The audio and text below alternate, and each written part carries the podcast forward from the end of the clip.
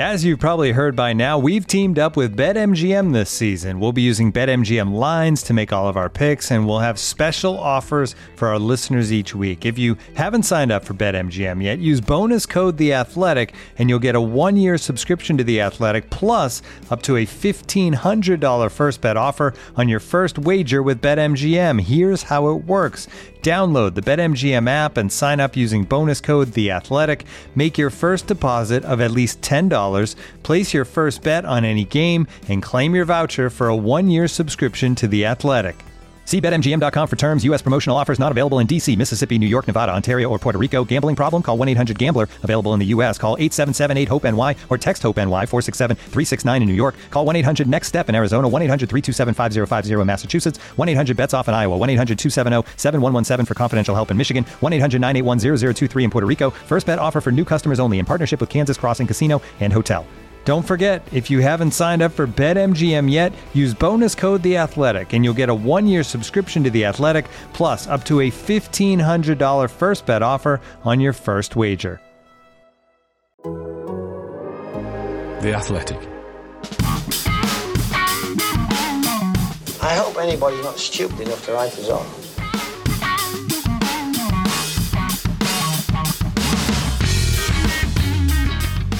It's Two Stars, the weekly Nottingham Forest podcast from The Athletic. This is the place to be for the very best Forest analysis from those who know and love the club. On this episode, we bask in the glow of a midweek win, round up a busy end to the transfer window, pull up a seat with the chairboys, answer your questions, and remember Nigel Doughty. Available for free wherever you get your podcasts and ad free on The Athletic. This is Two Stars.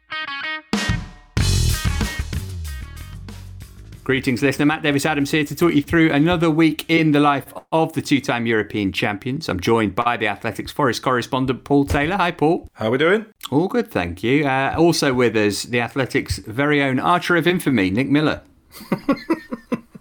Well, I mean, I'm, I assume another wrestling thing. Is that? Yeah, yeah. His his name's Damien Priest. He was in the Royal Rumble this past Sunday. As, as hang on. will know. Damien Priest. That's the name of a wrestler. Yeah, it's not, it's not one of the best made up wrestler names, is it? No, it just sounds. It kind of sounds like the bloke who runs your corner shop. It sounds like a, a bad private detective from the 80s. yeah, yeah. This is all pertinent, by the way, listener. Uh, Forest playing Wycombe on Saturday. Their nickname is the Chair Boys. So I've asked our boys to have uh, Forest players as items of household furniture, uh, which kind of links to Damien Priest in, in some way. Um, Nick, what have you come up with? Well, I mean, uh, I've got Thomas Lamb. Oh, No, no, okay, no. yeah, yeah. But I, I, I, did- I was sort of relying on you guys for the kind of um, spurious puns, so I've gone a slightly different direction. I was browsing the list of former Forest players and obviously came across um, Colin Calderwood, and I thought Calderwood sounds like a sort of brand of furniture. Had a bit of a Google and found uh, a man called William A. Calderwood, who in the late 80s lodged a patent for a line of furniture that would have helium balloons attached to them so that you could, uh, you know, in the normal course of things, you just you use the table, have your dinner, whatever. But then when you're not using it, you inflate the helium balloons and it rises up to the ceiling, kind of Mary Poppins style. I've had a look at the, the, the, the, the diagrams of the patents, and let me tell you, they are quite extraordinary. Unfortunately, as far as I'm aware, these furniture never actually got made. That is the most athletic journalist answer I think I've ever heard. Paul, try and follow that. I might have to offer my resignation for going to the opposite extreme here. He, he was Nick, right about Nick the were you just just 'cause trying to make Paul look bad? Is that is that what's happened here? he You nobody you'd has to work deep. hard to do that. I feel embarrassed now. I've gone for Tobias Frigeredo. Oh yes. Oh, That's no, very you good. redeem yourself there. That's that's Yeah. superb. You could have uh, Samba Sofa, or, indi- or indeed Loic Emby Sofa. Yeah, Oh, that's, that's better. better. Yeah, Yeah. yeah. Uh, they, they get worse, trust me. They were the better ones. Uh, Craig Armchair. No, not good. I'm, I'm actually cringing as I say this. And for the IKEA people, this is very, very niche, very niche indeed. For those that have suffered the misery of IKEA, I was going to say you could have Billy Davies. He would make a very, Oh, yeah. a very Ah, short yeah. bookcase. yeah, yeah. Yeah, we no, got a I'm I'm, def- I'm having that. Yep, definitely having that. And if you wanted somewhere to put your beverage, you could perhaps put it on a, a cafu table.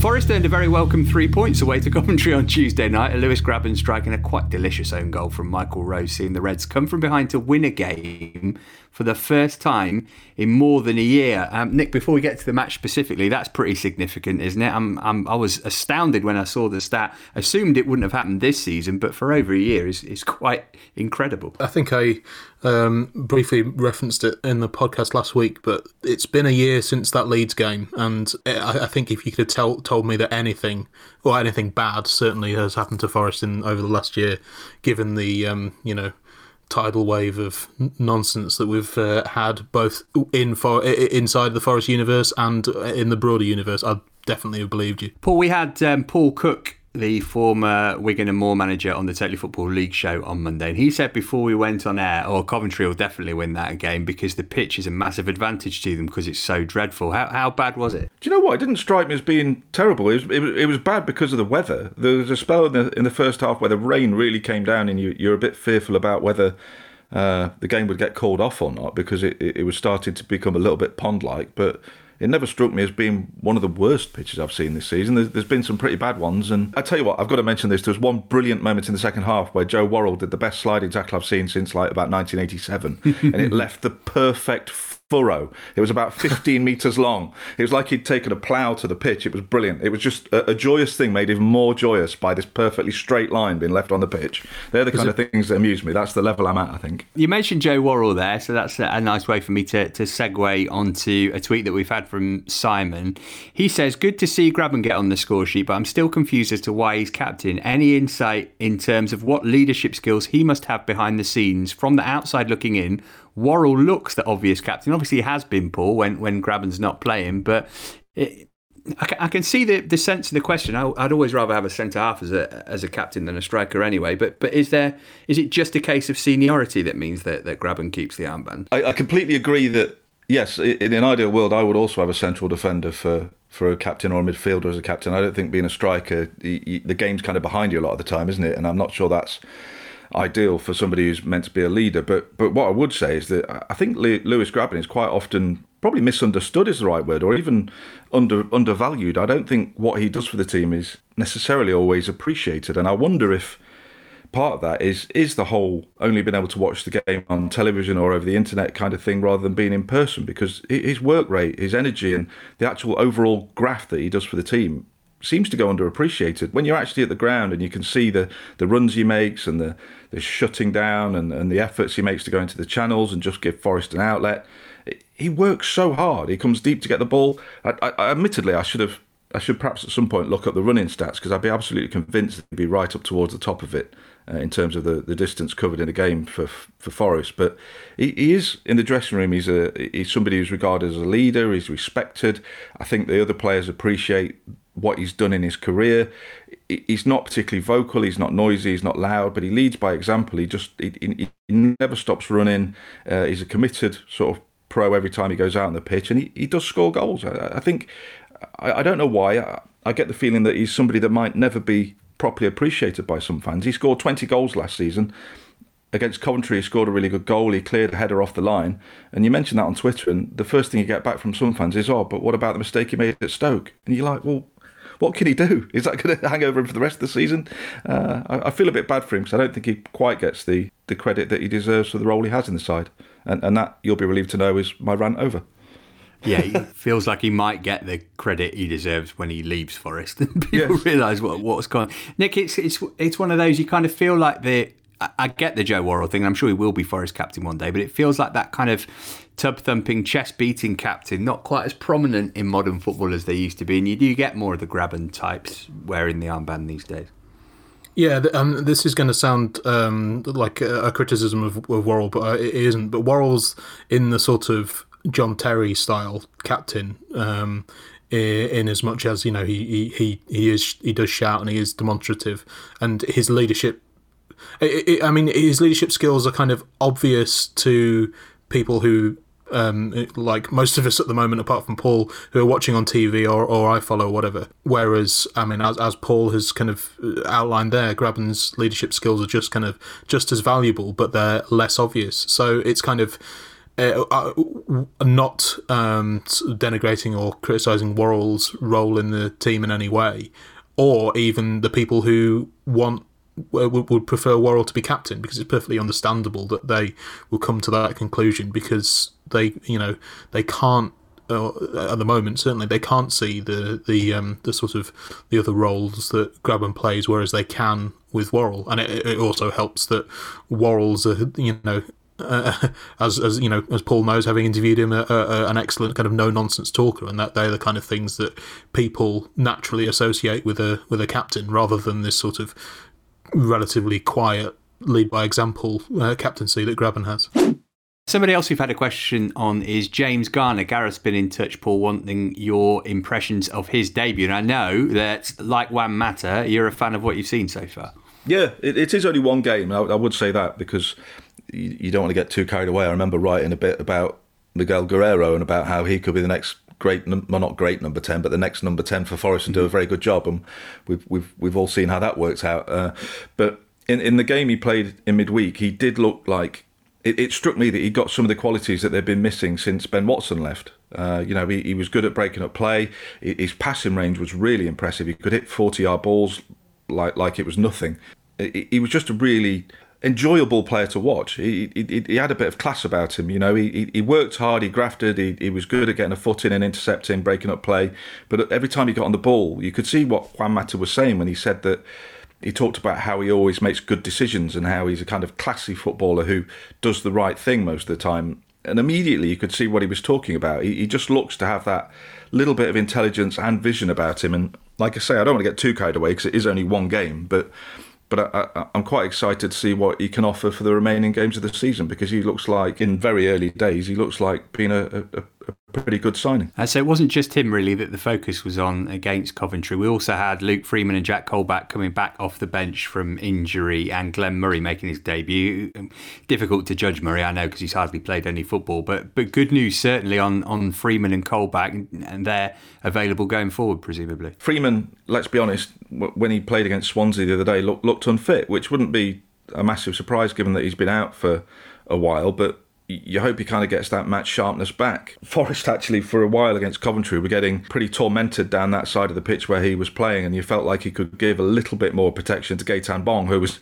who was doing his best. I don't think he played particularly badly. He got flack as ever after the game, but I, I thought he did all right. It was just a case that he was too often getting left exposed by a lack of cover in front of him. Now, I know that isn't necessarily Freeman's natural inclination to chase back and, and get involved in the defensive side of things, but if if he is going to play a part uh, for the rest of the season. He, he's going to be an area I think he's going to have to improve on. Perhaps that's related to his fitness as well. Hopefully that'll be something that changes as he, he gets a few more minutes under his belt. With regard to Colback, he's another one that, that seems to have uh, done something to upset the fans. I don't think the fans are having him at all, but I'd be quite interested to see a partnership of, of Yates and Garner, but I'd also be quite interested to see a partnership of of Garner and Colback because I, I, think both of those two could really work well for Forest, and that is perhaps what the signing of Garner has given Forest more than anything is that that option just in in midfield where, despite throwing 47 midfielders at it in the summer, it, it, has been a problem area. You had Yates and Sow look like a reasonably good partnership. They looked like they were building something and, and got a certain understanding going. But but that that's about the only one that's that's looked like being a cohesive unit in the centre of the pitch. And obviously now they're both injured, they need to find an alternative approach. And that's probably for me why why Garner could be one of the, the better bits of business they've done in January. And Nick, just finally on the Coventry game it's kind of a, a, pattern that's that's become clear over the course of the season. Forest taking points off the teams around them, won both games against Coventry, beat Wycombe at home, who obviously they play Saturday, also beaten Sheffield Wednesday and Millwall. That that's a really good habit to be in, isn't it? Mentioned Wycombe coming on Saturday, but also Rotherham and Derby at the end of this month as well. That's basically what what is required for the rest of the season. I mean, one of the questions we got on Twitter, and I'm not, it's always, you know, Twitter obviously being the place where nuance goes to die. I'm not sure whether this person was joking joking or not. But he's there was there was a, a, question that said something like, "Can we start thinking talking about the playoffs yet?" Um, you know, uh, the, the the the rest of the season, as we've kind of said before on on, um, on this pod, is just about avoiding relegation getting as sort of comfortable uh, as, as, possible, then sort of re- reassessing things in, in the summer, and hopefully, you know, uh, we'll have a, a, slightly more normal season ne- next season. Hughton can implement a bit, a few more of his plans, and um, you know, we'll, we'll take it from there and yeah, the, the, the best way to do that is by taking points off the teams around you. While it would be wonderful to go and you know beat Norwich at some point, or you know Bournemouth or one of the other teams at the top of the table, it, it would be great and it would obviously help a lot, but it's not the priority. The priority is, as we are doing at the moment, taking points off the teams around us. Yep, Forest will have the chance to do that this weekend. We'll preview the game against Wycombe later. Next, though, we're going to round up the transfer window. Looking for an assist with your credit card, but can't get a hold of anyone? Luckily, with 24 7 US based live customer service from Discover, everyone has the option to talk to a real person anytime, day or night. Yep, you heard that right. You can talk to a real human in customer service at any time. Sounds like a real game changer if you ask us. Make the right call and get the service you deserve with Discover. Limitations apply. See terms at discover.com/slash credit card.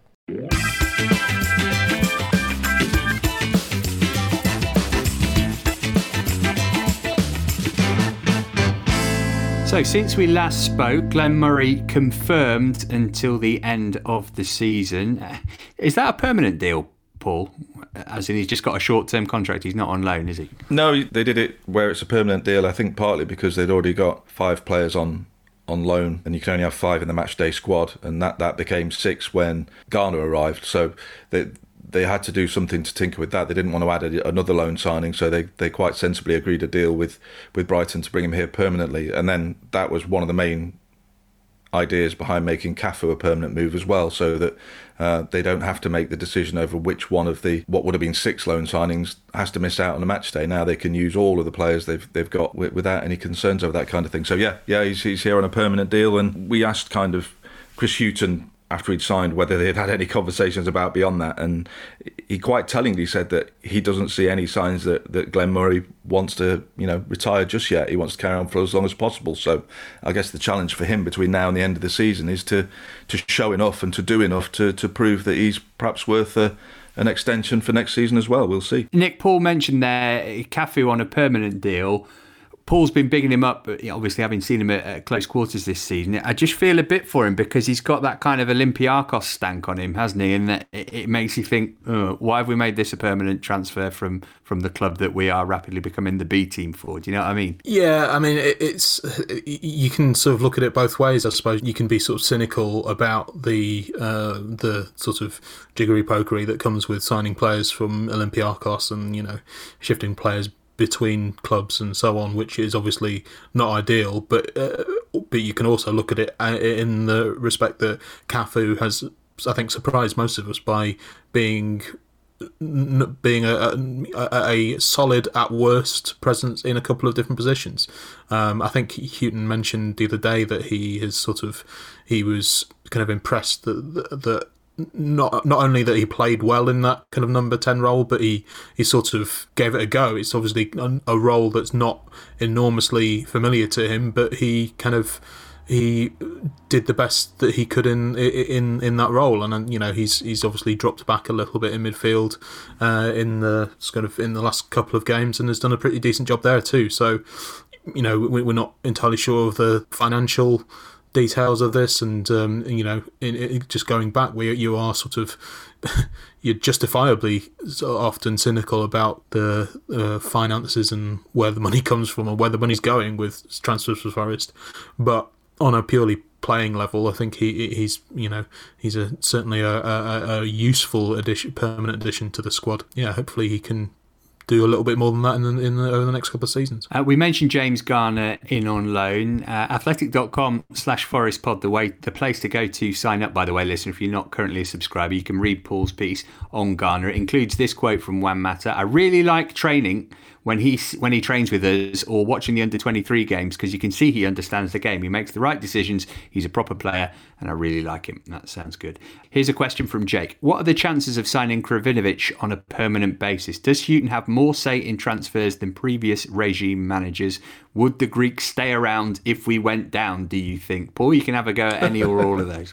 There's a lot to go at there, isn't there? uh, Krovinovic, I, I think, much like Garner, I think if, if, if he does well in the coming weeks, then it's something Forest will probably look at. I think in Krovinovic's case, they've probably got more chance of getting him on a permanent deal because he feels like, and I mean this in the nicest possible way, he, he feels like one of those players that's perhaps excellent at championship level and perhaps not quite good enough at Premier League level, which would be an indication of why West Brom have, have let him go. Garner might be a different kettle of fish altogether. I think he's very highly rated at, at Manchester United and that doesn't mean that Forest might not, for example, have the chance of getting him on another season loan next year because he is still relatively young and perhaps too young to get into the Manchester United team for now. So maybe they've got a chance there of getting him on a another loan deal next season if he does well. What was the other question? The third one?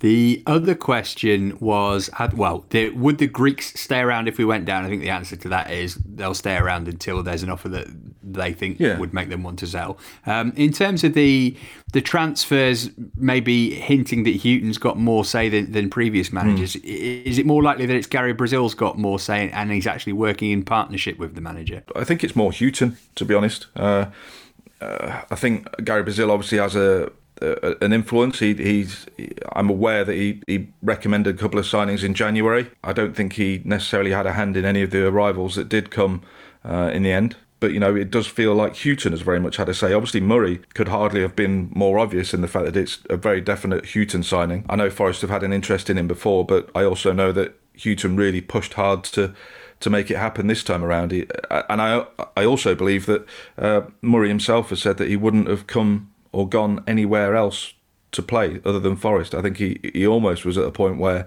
he, he, was ready to, you know, consider his more serious options about not playing any further if if uh, if he, he didn't have an option like this one to come to play with a man that he really really trusted in, in Chris Hughton. So you know that's probably a sign of of how strong their relationship is, and hopefully that'll be evident in the performances that Hughton's able to get out of him on the pitch. Nick, I'm often a bit concerned when I hear about football clubs letting the manager pick the players, but actually, in this instance, given what's happened over the last few years, it's probably the most sensible thing to do. Yeah, there's a, a, a significant getting the old Brighton band back together vibe with, um, you know, obviously Knockaert and Bong already there. Uh, and, you know, if this was uh, 2014, then we'd have a, a, um, a, a you know, championship winning uh, squad on our hands, probably.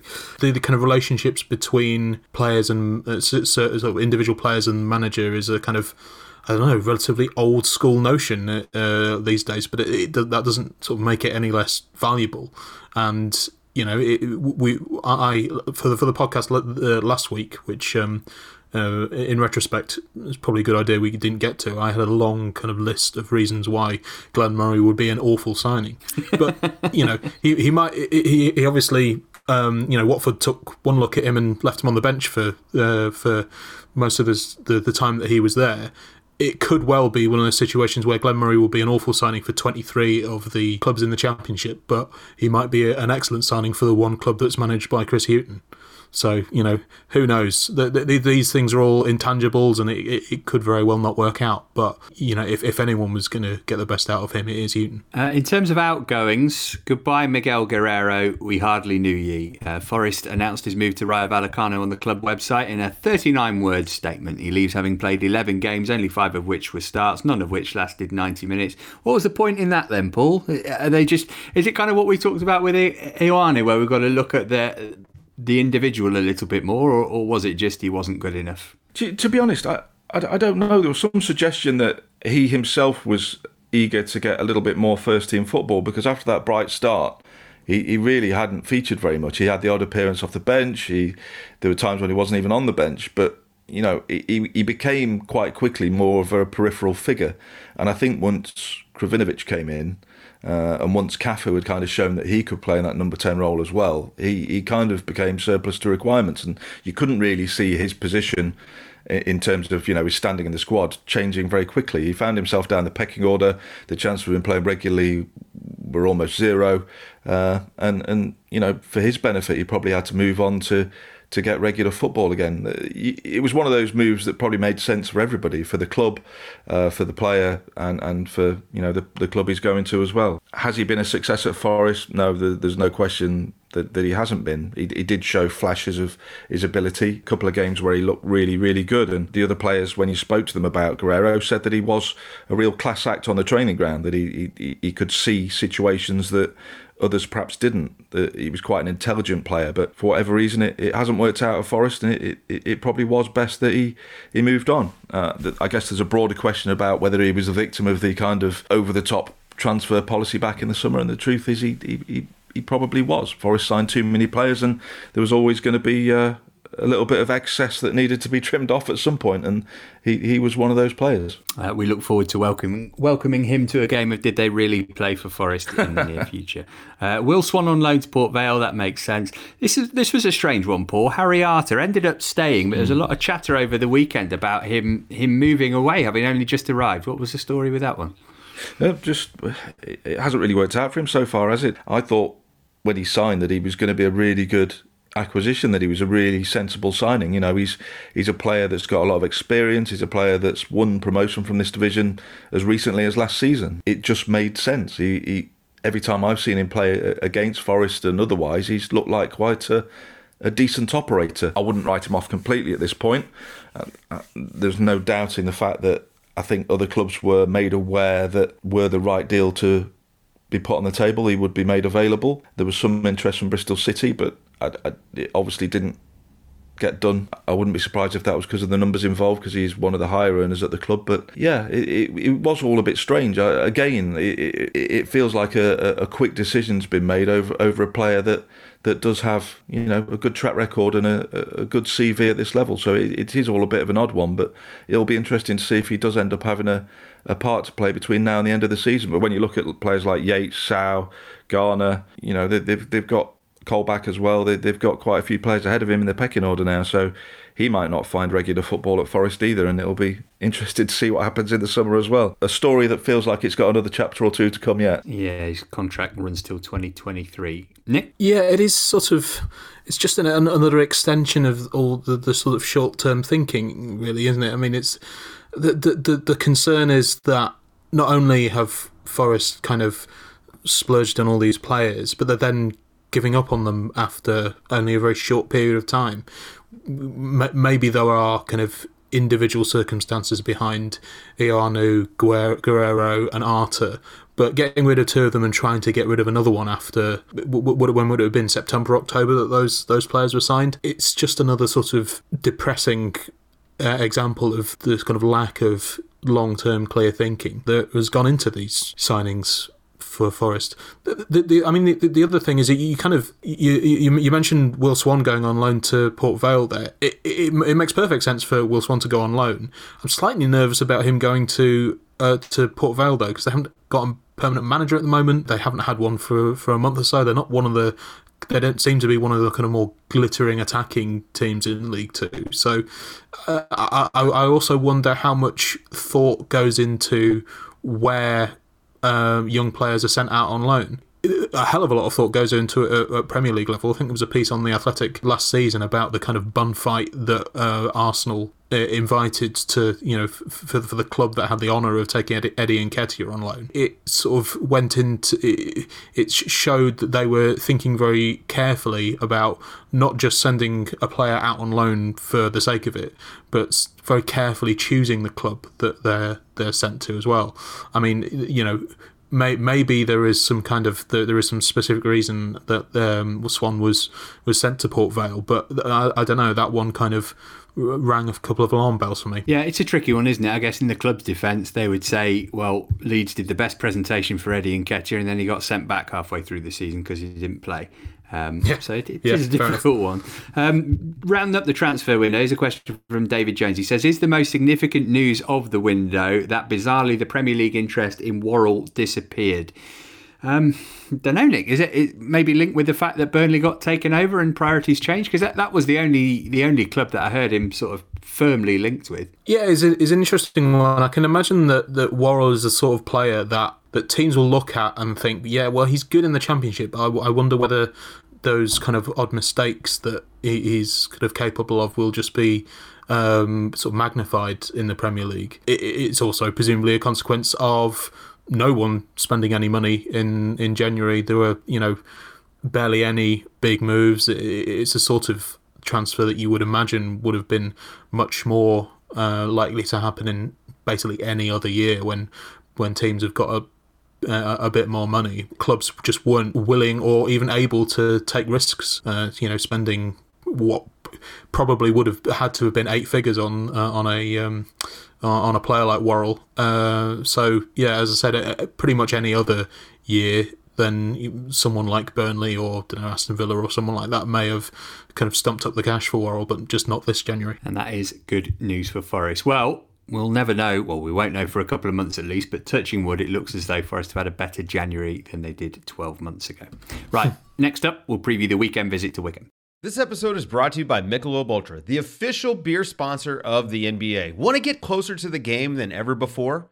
Michelob Ultra Courtside is giving fans the chance to win exclusive NBA prizes and experiences like official gear, courtside seats to an NBA game, and more. Head over to michelobultra.com slash courtside to learn more.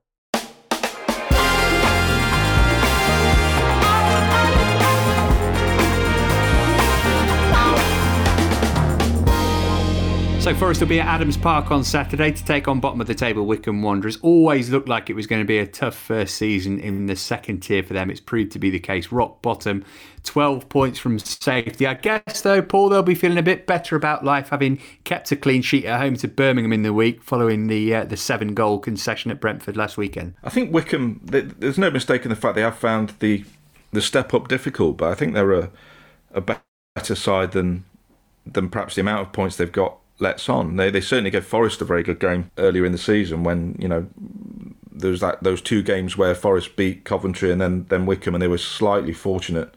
No, that's fortunate's a bit strong, but they, they were made to work hard for the, the win against Wycombe. Let's say that, and I, I think they very much will be.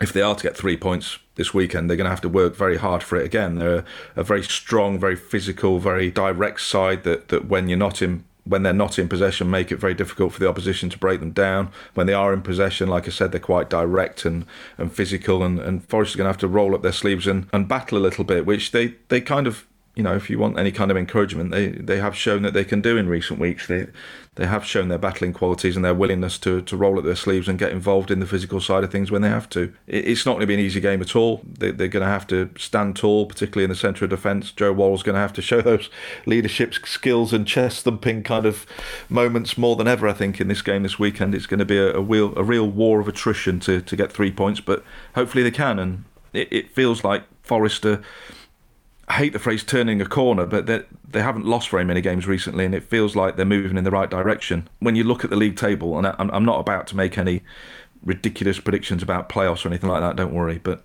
but but when you look at the league table, I think you know Millwall are 14th, are only three points ahead of them, and they could quite quickly make progress up the table and, and put another four or five teams between them and the bottom three quite quickly if they can keep getting good results, and that in itself could just be massive progress. Just having a few extra teams between them and the relegation zone would mentally and just provide a real boost and a real sense that they were actually climbing away from uh, from from the bottom three. Chris Chris Hughton mentioned the example of Stoke last season when they were taken over by uh, O'Neill as manager, and, and how they got some good results to begin with, but didn't didn't quite make that climb away from the the relegation zone for quite a long time because teams around them were winning, and it, it felt like Forest perhaps haven't quite benefited from the, the decent run they've been on lately with an improvement in their league position. So hopefully, if they can carry it on, then they, they will start to see the physical results of it. One thing they need to do, Nick, just looking at the championship table, is score some more goals away from home. Just 8 in 13 games. It's still more than Watford,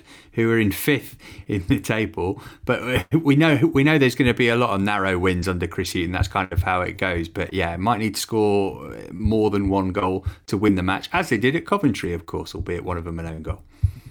Yeah, I mean, and even then, scoring more than one goal, there was a, I think, sort of last 15, 20 minutes or so were um, not quite kind of clinging on by fingernails, but there was certainly a lot of defending going on there. I, I fear that we'll have to get used to this for the rest of the season. I mean, while it would be wonderful for Forest to be um, three three up after half an hour at the at the weekend, and we can all kind of relax a little bit between the hours of four and five on a Saturday, which is uh, a very unfamiliar feeling. But mm-hmm. yeah, I, I, think this is this is probably going to be us for the for at least until the, the uh, at least for the rest of this season. A couple of Twitter questions that I'm going to put in this section of the pod. A few of them on Joe Lolley, uh, as well as Tommy was wondering. Daniel asks, "Is there any hope of seeing the real Joe Lolley again? Is it a confidence thing? The CCS knockout lock of cash?" Loss of cash or something else. Just feels wrong that he seems heading for an ignominious exit out the back door in the summer after all the joy he's brought. That, is it that injury problem that's the main thing, Paul? You, have explained it to us before, but but it's it seems to be something that's really really hampered him this last year or so. When we've spoken to him about his injury earlier in the season, he, he felt like he'd got over the worst of it. Admittedly, it's not a subject we've talked to him about or to Chris Hughton about in the last sort of a few weeks or so, it is quite natural to think that there's got to be something because he just doesn't look himself. And I don't mean that as a criticism of him. You, you, actually do jump to the conclusion that there has to be something behind it because he has been so good in, in recent seasons. He's been one of Forest's better players consistently for a couple of years now. He, he, he's been Mr. Reliable, Mr. You know the, the one that you would you know know was going to produce a, a, certain number of assists, a certain number of goals, and a lot of attacking threat every season. And and for whatever reason, whether it be that injury or something else, we just haven't seen it from him this season, and it it's got to be as frustrating for him as everybody else. He, he just hasn't hit the levels that he's he's capable of, and it it, it, would be a shame if, if he's not able to get back to that level. I'm, I'm sure, and I'm, I'm hopeful that he that he will do. I'm sure it's just a temporary glitch because you know quality's permanent, isn't it? And he's he's shown that he's got quality, and hopefully, if there is any kind of physical impediment that's that's slowing him down, that it's something that can be addressed and uh, he can get back to firing on all cylinders. Because what is unmistakable is if if they had Joe Lolley playing at his best between now and the end of the season, he would be a, a significant asset indeed. He would be a, a very important player for Forest. Nick, it's tough to watch him like this at the moment, isn't it? And I think this harks back to something that we went deep on last week uh, about feeling an affiliation with Forest players these days, because Joe Lolley is one of those who I would definitely put in that category, although there haven't been many over the last couple of years. You kind of feel his pain a little bit more because of that. Yeah, definitely. And it, uh, it's sort of exacerbated by the fact that um, he was one of the um, better well, he was Forest's best player a couple of seasons ago when we were terrible. And I'm, I'm, I'm, not saying, not necessarily saying that in the past tense to suggest we aren't pretty bad now. But you, you always the players like that, you just just sort of just stand out when when you've got a, a player who is clearly class playing in uh, a team that is kind of pretty below par. I mean, I think I, I suppose the most kind of obvious and example of that, and this is going back a long way, was Roy Keane in the season that Forest got relegated the first time in 92 93. He was Forest's best player in about three or four different positions that season. And while there were, you know, his his exit from the club was obviously pretty sticky. That there was a, a, sort of huge affiliation with that with that sort of player, and it's with Lolley It's also, I, I don't know. There's just something about uh, whether it's a sort of um, kind of nostalgic memory for that that season when he, he was so brilliant. Even now, when he gets the ball on kind of in the sort of right flank, 25 yards out, and starts cutting in, you're sort of expecting him to to smack one in the top corner, and it's almost it's kind of it's it's, it's uh, you know the, the, the cruelness of hope. You're kind of uh, half expecting him to do that, and he just hasn't been doing that this season. The, the goal against Blackburn, well, I think the the which was Hughton's first game in charge, wasn't it? Was was um, you know one of the, the few times that he has actually kind of wound up one of those long shots and it's ended up in the back of the net. So yeah, the the the, the memory of how good he was a couple of seasons ago is kind of makes all of his sort of below par performances this season even even more sad. Uh, another player I want to get your opinion on, Paul, is Lyle Taylor. Question here from at JJ is rad asking what does Lyle Taylor have to do to get a game? Wasted on the bench. He hasn't started a championship match since Sheffield on the 15th of December. He hasn't scored since the last time Forest played Wycombe. Is that maybe the answer to the question? I'm trying to think of a nice way of putting it, but I think to be blunt, I just I think there's a hierarchy between him and, and Lewis Grabban, and it, it, goes back to Lewis Grabban perhaps not being appreciated as much as he might be. I like Lyle Taylor. He, has got a prodigious work rate. He's strong. He's honest. He always toils to try and make something happen, and uh, I think he's quite a. Uh, I think he's a player that, that is perhaps in the same mould of as Joe Worrall. He's somebody that is appreciated more just because he very obviously busts a gut for everything. He chases every lost cause. He tries to get on the end of everything with a real gusto, and uh, he always looks like he's trying to make something happen. But I think Lewis Grabban is just a better player, and I, I think, to be quite honest, Lyle Taylor's probably moved down the pecking order again because whatever the response to Glenn Murray's age and the fact he is 37 and all the things that come attached with that and the doubts that come with that, I think he's probably viewed as being a better player or higher in the pecking order at least by, by Chris Hughton when it comes to his striking options. So I think Lyle Taylor is probably third choice now and he's a different option. He's slightly different to, to Grabban and Murray and I'm sure he will have a role to play, but I'm probably going to end up with egg on my face now and he'll start on Saturday. But I, I, I was going to say I, I can't see a point where he starts the game in the near future. I think he's going to have to be satisfied with a role on the bench for, for now, and you know it's down to him to make the most of any minutes he gets to kind of prove that he's worthy of a starting place ahead of Grabban and Murray. Excellent, another highly paid substitute for us to enjoy. Um, Saturday, by the way, will only be Forest's third visit to Adams Park. They've been a couple of times in the League Cup, won four one in 2011. Future did they really play for Forest man Robbie Findley amongst the scorers. Uh, only other visit back in '96, Forest needed extra time and a goal from Jason Lee to go go through on aggregate. It's a three o'clock kickoff on Saturday. We will, of course, react to it in next week's show. This episode is supported by FX's Welcome to Wrexham. Celebrity owners Rob McElhenney and Ryan Reynolds' small town Welsh football club has finally been promoted into League Two after 15 seasons in the National League. Dedicated staff and supporters celebrate the team's return to glory while bracing for the newfound challenges that come with being in a higher league. Will Wrexham AFC stand up to the challenge and rise again into League One? FX is Welcome to Wrexham, all new, Thursdays on FX, stream on Hulu. Now, as we record, it's the ninth anniversary of the death of much missed former Forest owner Nigel Doughty. Here's Robbie Porter asking any stories from Paul on Nigel Doughty would be nice to hear on today's anniversary. A man who, it seems from all stories, had the club truly in his heart and is sorely missed. Those last two points definitely true he was just fundamentally a nice man and, and somebody who very much had Forest at his heart. And he, for me, seemed to get the balance perfectly right when it came to his kind of public standing. He, he used to do two interviews a year. We'd do one uh, in the summer and one normally around halfway through the season just to talk to fans about what his thoughts were, what the plans for the club were, why big decisions had been made. He wasn't somebody that wanted and craved the spotlight in the same way as Fawaz Al Hassawi, and he wasn't somebody that perhaps uh, avoided the spot, spotlight completely like the, the current owners. He he he uh, he was aware that he'd got a responsibility, that it was a, an honor an honor for him to uh, to lead this club and to to be the figurehead of the club that he'd supported growing up. I was trying to think of some amusing stories or something I had about him, and I don't really have any. I just have stories about him being a decent, fundamentally nice bloke. He used to throw uh, a party every summer for.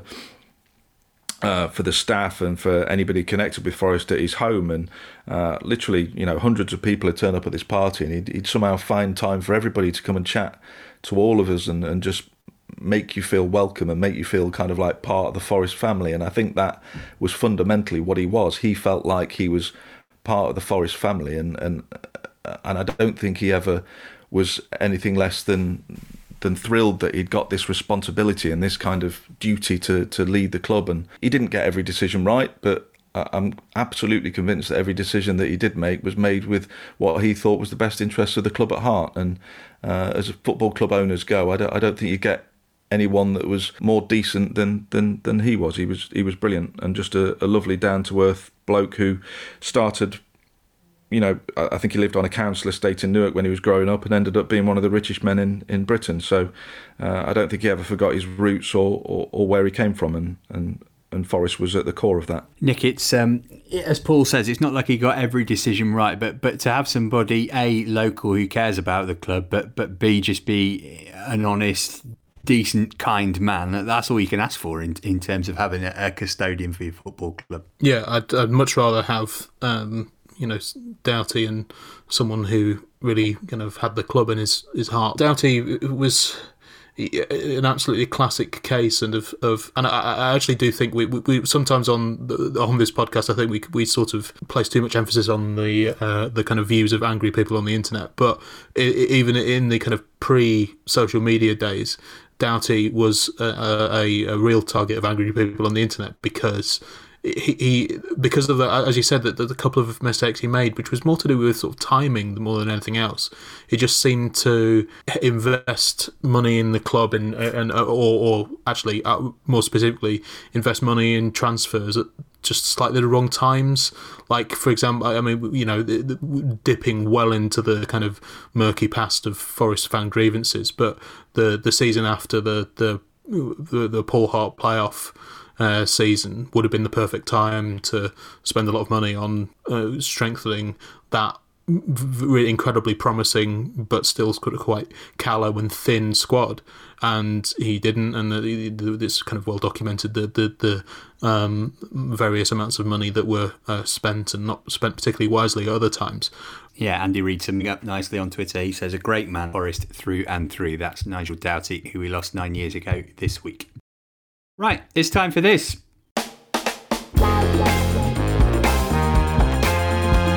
Yes, it's everybody's favourite Forest based quiz. Did they really play for Forest? I need to get mentally prepared for this, Nick, so I'm going to hand straight over to you to explain how this works. Yeah, so this is a um, so a player that did play for Forest. Um, usually a quite a well-known player, but uh, he only had a very short spell or a sort of perhaps forgettable spell at Forest. I, have got five pieces of information. Um, I think they kind of go up in. Uh, they start with the, the, hardest and then uh, gets to the uh, easiest by uh, by clue five. If you haven't got the answer, then you uh, everyone needs to resign basically. Um, and yeah, Matt, don't rule it out. Yeah, yeah. um, Matt, I don't, I don't think you've, uh, you've you've on quite a bad run of this. I think Paul won last week, and did he win the week before as well? So you know, no no pressure, Matt, but you know, but there is a lot of pressure on you here. Yeah, clearly. I'm feeling it. All right, first clue. I have been managed by Stuart Pearce, but not while playing for Forest. Okay. Uh, okay. Just keep saying okay to buy a bit of time. Paul, have you, you got a guess? No. No. no, I haven't. I, I really enjoyed the, the, the, the, the pause to you know build tension was you know it's, it's what every uh, quizmaster wants to hear. Uh, okay, uh, second uh, clue. Uh, can I have a guess? I've got I've got a really rubbish guess that I know isn't right, but I'm going to make it anyway. Uh, Georgios Samaras. no, has he played for Forest? He hasn't, he, isn't no, he, he hasn't. No, no. But he used to. I'm just going through the old Man City squad. Ah, right. Okay. Yeah. Uh, okay. Uh, clue two. In 2014, I signed a contract with Elite Model Agency. Oh. Paul, you got anything? No. no, I clearly haven't been keeping up to date with my footballer models. no. Uh, it must be a I remember David James doing an Armani campaign, but that, that's about it. and he was managed by Stuart Pearce, so if you yeah. want to guess him, then. What? David James. it's not. He never played Forest. No, did he uh, not? Grow, blimey. Yeah. I think I, I think I remembered. Uh, okay, clue. Th- uh, Matt, have you got anything? Uh, no, let's have clue three. Clue three. My first ever appearance. Uh, sorry, I'll start that again. My first ever English League appearance came alongside Stephen McPhail, and my last English League appearance came against Nathaniel Chalobah.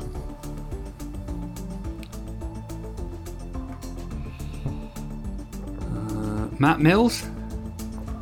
Nope. Can see why you went there, but nope. No, it's a good guess, that is. Uh, this is not good. Paul, anything? No, I'm, I'm literally, I'm, I'm bereft. okay, let's have the next one, Nick. This is this is not good. Yeah, I only made five appearances for Forest, but two of them were against Derby and Leicester. Oh my goodness me! People screaming at their devices of choice, I'm sure, but yeah. I am completely and utterly without a clue here. Is there another? Is there another clue? Yes, there is. There's one more, which I think, which will. Okay. Uh, I, Does it involve his initials? well, we'll, we'll call that. I'll give you his initials as clue, your mystery clue number six, if you don't get it from this next one. okay. Uh, okay, clue number five. I currently play for an elite European team. What? Uh, is it Aaron Ramsey? It's Aaron Ramsey. Yes, we got there in the end. Oh, because I was looking Man City and you're actually thinking Team GB. you little Yes, snake, aren't you? yeah, Yes. that's uh, That's that's. why I, was- I was I was racking my brains for Man City players as well. Oh, you, you should That, have. that's that's that's that's unbelievably cunning and marginally unfair. Yeah, I mean, I, I'm I'm not proud of this, but you should have uh, you should have seen the smug grin on my face when I kind of spotted that he was uh, in in Team GB and therefore managed by Stuart Pearce. I I thought ah, they're all going to think Man City, but no, it's Team GB. There you go. Well, it Aaron worked. Ramsey. Well done, you. Aaron Ramsey. Uh, yeah, it was that a kind of weird per- period when Forest signed really good injured Premier League players on loan? Um, Yeah, he did play it against was- Derby and Leicester, didn't he? Yeah, it was a bit of a shame, really, because he kind of he was. I, I think it was the first football football he played after his obviously his, his horrific injury, and it, it certainly in the games that, that I saw him play, he looked absolutely terrified. Which you know, if you if your last. Uh, you- you- if you, the la- your last memory of football was having your shin ploughed through by Ryan Shawcross, I think you would, you know, you you would feel terrified as well. So I did. I just felt incredibly sorry for him. He's obviously he he was obviously a class player, but he was just scared of his own shadow. And I, th- I think he then went on loan back to Cardiff and got a bit more of his confidence back, and obviously gone on to be a brilliant player. Um, but yeah, those those, those five games for Forest were a, a little bit sad, really. He was tentative, wasn't he? That's probably the right phrase. Yeah, yeah, exactly. tentative. Yeah. Fast forward to uh, last weekend, he steps off the bench to get the second goal for Juventus in the 2 0 win at Sampdoria. Paul, do you think he regrets not staying at Forest? I, I think it's it's it's something he's going to have to live with for the rest of his life. You know, he'll probably be lying on his deathbed one day in the future, thinking, "If only I could have stayed at the City Ground and played more games, scared of my own shadow." Aaron Ramsey this week, did they really play for Forest? That's just about it for this week. Um, Paul, before we go, tell us what you've got in the works for Athletic subscribers to enjoy. I, I noticed that you've contributed to a piece that they probably won't enjoy. Have I? Yeah, about Forest getting thrashed 8 1 by Man United. Ah, ah, you see, my, my, my, my only contribution to that was to give Danny Craig Armstrong's number. okay, well, valuable nonetheless. Uh, yes, no, I, I, I haven't. Uh, we're, we're doing. We've got a piece on uh, Alex Mighten coming over the horizon uh, at some point. Uh, kind of didn't push forward with it because he wasn't involved last weekend, which was a bit unfortunate for him. Uh, and uh, Glenn Murray as well. We're doing a look at Glenn Murray and his career and his relationship with uh, with Chris Hughton, and hopefully, hopefully, fingers crossed, how it will work in Forest's favour. We'll see. Uh, Nick, you've been writing about Josh King. Yeah, the, um, the one-man transfer rumor mill that is Josh King. He um, over the last year uh, he has been linked in um, publications August and less so f- with 18 of the current 20 Premier League clubs. Um, he's got a very very active agent, and it, it almost seemed a bit of a shame when he actually did move from Bournemouth to Everton. Um, so I, I wrote a, a fairly silly piece about him the other day. Um, I also uh, had wrote an interview um, which went with the uh, podcast about uh, Sam Allardyce. I think I mentioned last week. Um, I interviewed the priest that gave Sam Allardyce his first job um, for Limerick in Ireland um, back in 1991, and it was generally one of the most wonderful half an hour I've ever spent on the phone with anyone in, in years. Um, I think if I'd spent any more time on the phone with him, I would have kind of been converting and becoming part of his flock. Uh, Father Joe Young's his name. He's an absolutely wonderful man, and the interview's up there on The Athletic for you to read at your leisure. Yeah, remember, if you're not currently a subscriber, go to theathletic.com slash forestpod to sign up. Uh, thanks for your company today, listener. Thanks also to Nick, to Paul, and for the final time, producer Adonis. It won't be the same without you. Uh, we'll be back same time next week. Sans Adonis. Until then, it's bye for now. The Athletic.